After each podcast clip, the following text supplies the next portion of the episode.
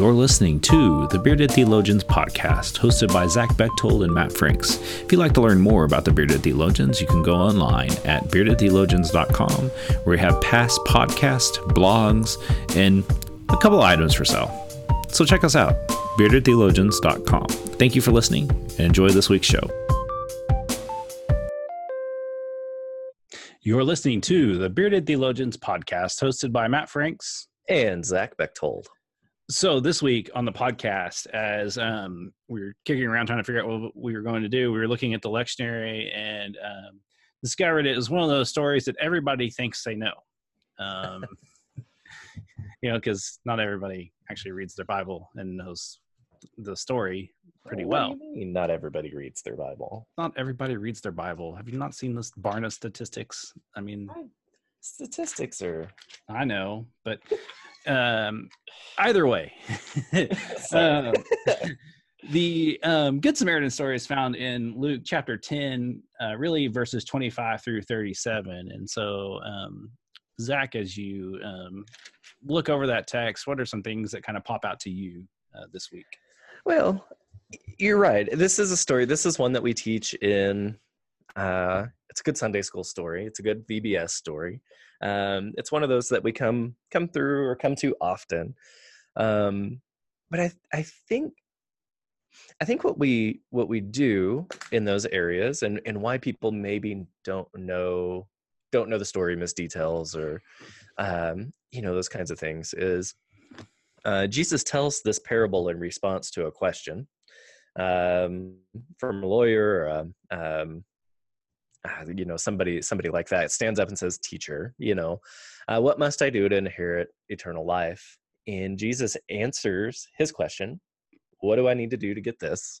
with a another question because that's what Jesus does uh, often, and says, "Well, what is written in the law?"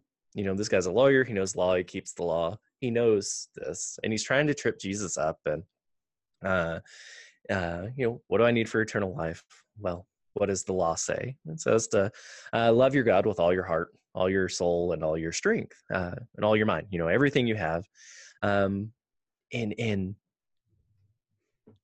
and he, and he continues through that, and it's just building on what Jesus does, right? And so the guy, the lawyer guy, doesn't get it, and so in another very Jesus way, Jesus tells us the story of the Good Samaritan, uh, which is poignant when you think about it um, you know, the Jews weren't big fans of Samaritans. Um, they didn't associate with them. They didn't talk to them. They didn't want to. Um, if they were traveling from, you know, Jerusalem to Galilee, they'd go around Samaria just to avoid them. Um, they they went out of their way to not be friends with these people, and yet Jesus talks about Samaritans in this parable in a good way. Um, you've got a you've got a guy that's traveling he's beat up left for dead on the side of the road and you have a priest and another person who pass him on. Uh, the priest passes on because he doesn't want to have to go through the cleansing rituals right? Because uh, he's on his way to the temple uh, in, in, theory and so he doesn't want to stop and help because then he'd have to go and and and re re-clean himself. Um, and then you get to the you get to the samaritan uh, and in the eyes of the jewish people the really bad one right um, the one that that they wouldn't stop to help and yet he stops helps uh, carries them into town uh, pays for them to stay in a hotel to be healed those kinds of things. And and it simply jesus tells the story to come back and ask the question of who did who did the right thing here and makes this guy say the samaritan the one that helped you know very begrudgingly right? And and it's it's interesting that that jesus comes into this with one questions. Jesus never really gives them the answer does uh, you know in the sense of here's what it is right? He makes them answer for himself. He knows the answer. Um, and so this guy coming in trying to uh, get jesus to not be consistent to answer not according to the law uh, jesus just kind of really casually puts it right back on this guy to give the answer well, which uh, is a good way to teach. I mean, that's a good way a teacher teaches. It's not necessarily mm-hmm. giving the answer. It's it's showing them, you know, making them understand what the answer is. Right. Um, I think like so. I was reading through the Wesley Study Bible because that's what every good Methodist, you know, should attempt to do.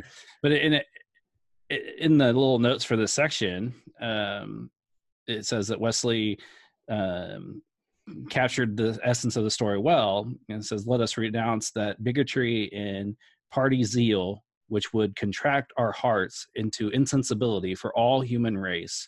But a small number of those sentiments and practices are so much our own that our love to them is but self love reflected.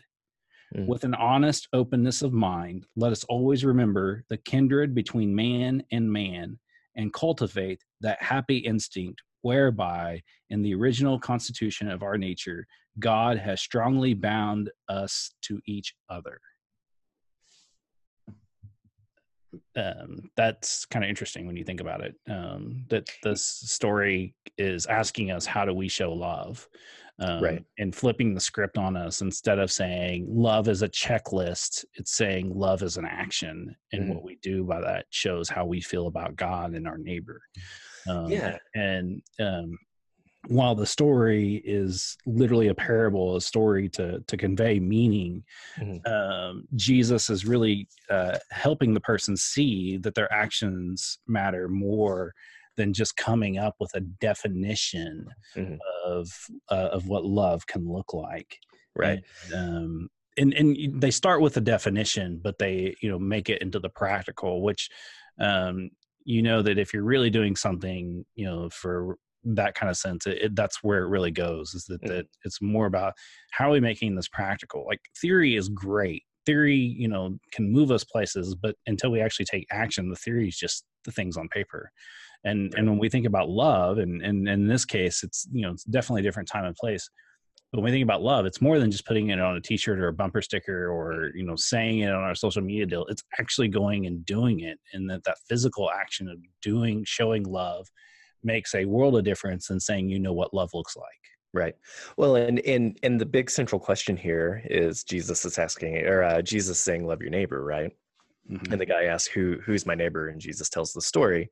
Um in in the comment the study bible i'm using is the new interpreters and it talks about this parable starts uh, with a certain man stripped of his identity and that it is purposely ambiguous concerning the status of this person as either friend or foe and is simply a human being in need. And and how often do we see this? You know we we we have people in culture today who are labeled as good samaritans right? Uh, they stopped and they helped. They didn't ask any questions. They just helped them. We see it in uh, when there's tragedy when there's um, you know hurricanes and tornadoes and fires and things like that people aren't uh, going around asking political affiliations. They're not looking at skin color. They're not looking at religious beliefs or, or anything. They're simply just helping. They're going to help. Uh, you know we you see it uh, yeah we gosh hurricanes are the big ones. I guess that we see it. Uh, you know in Houston last year, people were coming from Louisiana with their boats and, you know, all over and just simply helping people uh, in, in are labeled good Samaritans, right? Uh, and and the story is to teach us it's not so much when tragedy strikes. Yeah, we we need these things, but it's it's in the everyday. We see people who are stripped of their identity uh, and beaten and broken and hurt every day. Uh, why can't we set that aside and be a neighbor? Why can't we set that aside and love uh, as as God has called us to each and every day. Uh, and yet it seems like more and more we're we're building up these barriers going well you know they're this or that or they believe this or that or uh, you know i don't know if i can help that person right? Yeah. Well, uh, you remember i mean hopefully you remember because i mean it eats at me every time i think about this question you know remember that sermon at world methodist? What does your love look like? Yeah gosh yeah. And uh the other day. um, and uh you know, um, I think one of my uh, one of the things I'll say that I have a, a, struggle with with Christians is that they're really good at putting love on paper. Yeah. Mm-hmm. And um, and that's you know I'm not picking on any particular denomination or any group of Christians.